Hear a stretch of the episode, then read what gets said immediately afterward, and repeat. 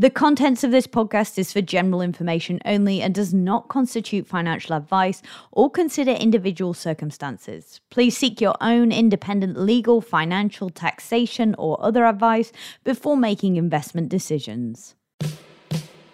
You were decoding crypto with me, Ed Stott, and Collective Shift CEO Ben Simpson. We are back with another episode. Ben, how is Dubai treating you your last day there today? My last day, Ed, I packed my bags. My hotel was an absolute bomb site last night, so I've cleaned it up uh, and um, not looking forward to 14 hour day flight home, but looking forward to getting home. Yeah, at least you can have a nap finally. Yeah, I know, 100%. Looking forward to it. so, a lot's been happening in crypto this week. Uh, pretty interesting. Bitcoin has finally gone above 20K. We've seen moves with Ethereum too, um, and lots of moves in the NFT space. But what I wanted to talk to you about is the fact that Bitcoin could again be viewed by investors as a safe haven. And that's that's what the Bank of America analysis is saying. Um, so they've put out this recent report by Alkesh Shah and Andrew Moss, who are Bank of America securities, and they've said that Bitcoin now has a high correlation with gold prices, and that suggests that it's being used as a hedge against wider market uncertainty. Now we know at the moment that in the macroeconomic landscape, things are certainly not smooth sailing. We've seen the pound crash. I read this morning that Turkish inflation is at 83%. 83%.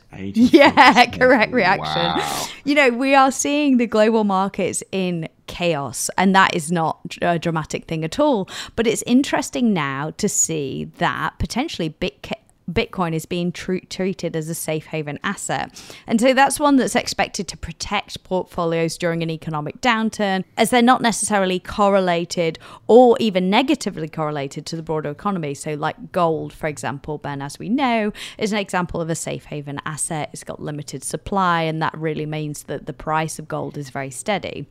So, tell me, Ben, why is it important? When Bitcoin's relationship with gold becomes correlated?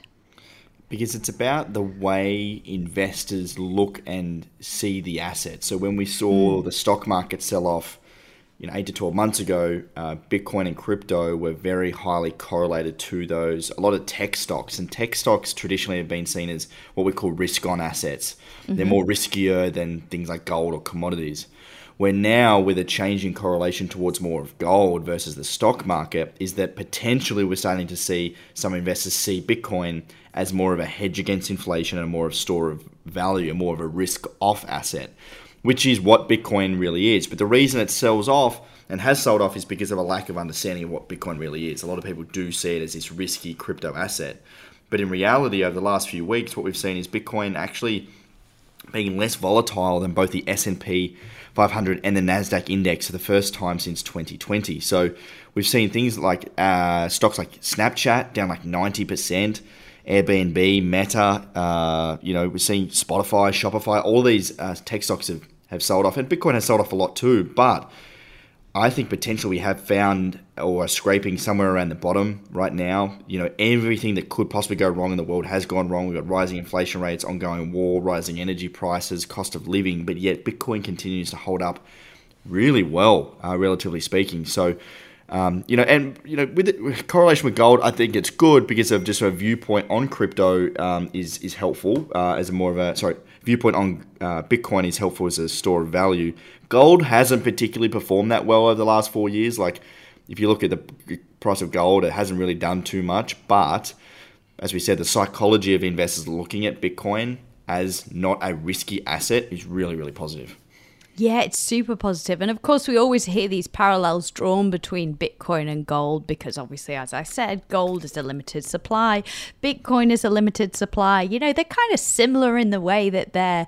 Um, not necessarily created, but come into the marketplace. You know, they're both mined, they both have real, they're both backed by real world work, mm-hmm. um, which gives them their value. So it is interesting seeing this correlation between these two assets.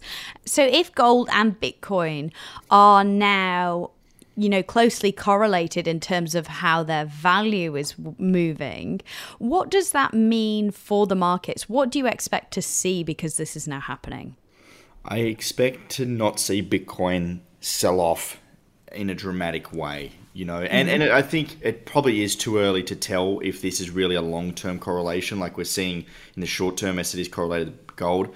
I want to probably see this play out over the next you know few months to see if it stays that way. But I honestly do think that Bitcoin has found or is near a bottom. You know, as I mentioned mm. before. So I think what we could potentially see, you know, even overnight, Ethereum's up 13%. I think Bitcoin's up close to nearly 10%. Mm. So, you know, we're starting to see, uh, you know, potentially the formations of, of Bitcoin um, being on the bottom and a lot of the riskier assets have, have predominantly sold off. Like the market cap of crypto right now is only around at 900 billion and 70% of that is Bitcoin, Ethereum, and stablecoins. Yeah, like wow. The, the altcoin market has been absolutely smashed. Well, right? people like have been pretty badly burned by altcoins recently. Burnt, right? I looked at my MetaMask the other day. I was like, "Oh my goodness, there's a there's a few, uh, whew, there's some uh, there's some stuff in the red." I tell, you, but um, like I, I think that's like there's been a lot of negative sentiment and even Bitcoin. I think I saw a stat yesterday. Matt wrote on our, our membership. There's I think Bitcoin has been trading between eighteen thousand and twenty three thousand for nearly 130 or 180 days, which is the super long, consistent. Which is the longest it's been trading in that sort of range ever. Um, mm. So it's the uh, it is super low volatility right now. Um, but it's not selling off. It's just sort of just bouncing around this this range, which trade is usually uh, tending to push. So I think it's I think it's positive. And there aren't really any other cryptocurrencies that operate in the same way in terms of where they sit in the market, like Bitcoin does, right? No, like as a store of value. I mean, you know, stable coins are basically just backed by, um, you know, a basket of currencies or the US dollar mm. anyway. So that's like holding in US dollars.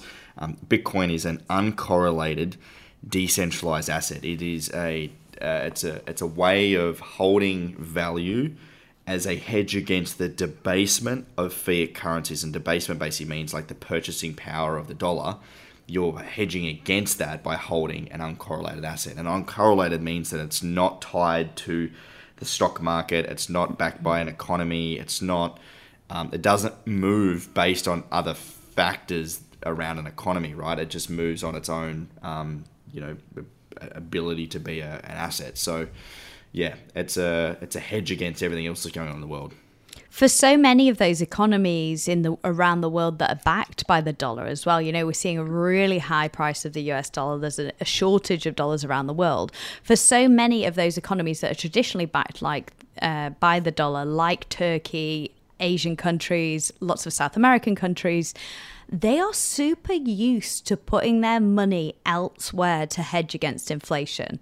And so it's no surprise that we're seeing a huge uptake of Bitcoin in those areas because psychologically it makes no difference whether you're putting your money in Bitcoin or gold. As long as it's protected, it's protected, right? Hundred percent, and even we saw like bonds. Yeah, we were speaking about this the other day. Like even bonds have had like a historically oh, low, crazy, um, yeah, you know, which is bonds historically have been a good, um, like, you know, quote unquote safe haven for your capital. So there's not many places that are holding value right now. And um, even at a real level, like us as a business, you know, we, we pay employees from America and like it's become increasingly expensive, more expensive to pay our US employees because the Australian dollar's gone down.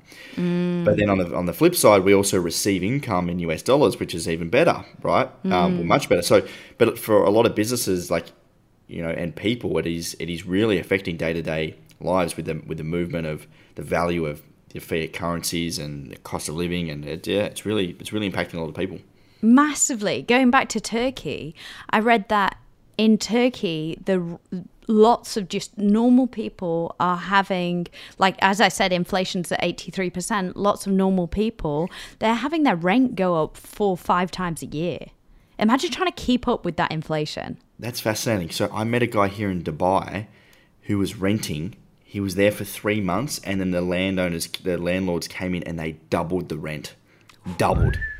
Oh like my he, Lord. he had to move. He had to move, and he had to move in with a friend because he couldn't afford to like rent here. Like extraordinary.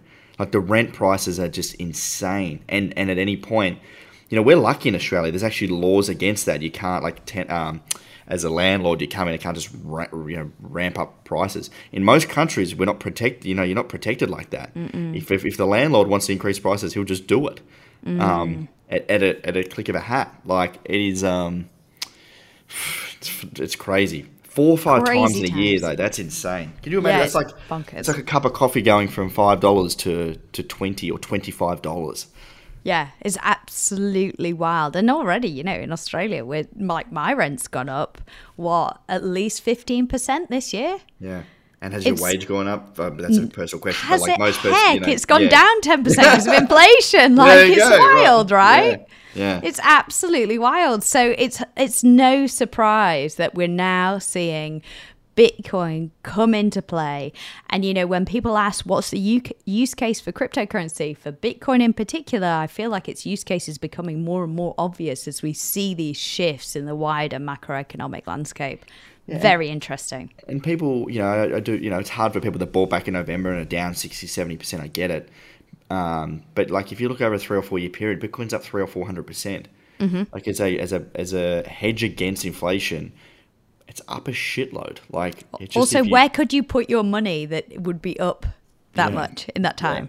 It's, No you know, way. You only, you only really, you know, businesses or, yeah, you, you've made some good like private equity investments. I guess is where you've the only place is going to win, right? And not many people are doing either of those. So I can guarantee that is not in my pay grade. so yeah, I'm out there. So Bitcoin for me. Awesome. Okay, that's been great. I think super useful. If anybody has any questions, as always, send us an email crypto at novapodcast.com.au. And if you're enjoying the series, please leave us a review, a rating on your favorite podcasting app. We love to see you out there listening, and we hope that you're enjoying listening to this as much as we're enjoying speaking to you guys. So thank you so much. Okay, Ben, see you on what day are we on today? I don't even know. We're on Wednesday. I'll see you on Friday. see you Friday, Ed, and I'll be back in Australia. Oh, exciting times.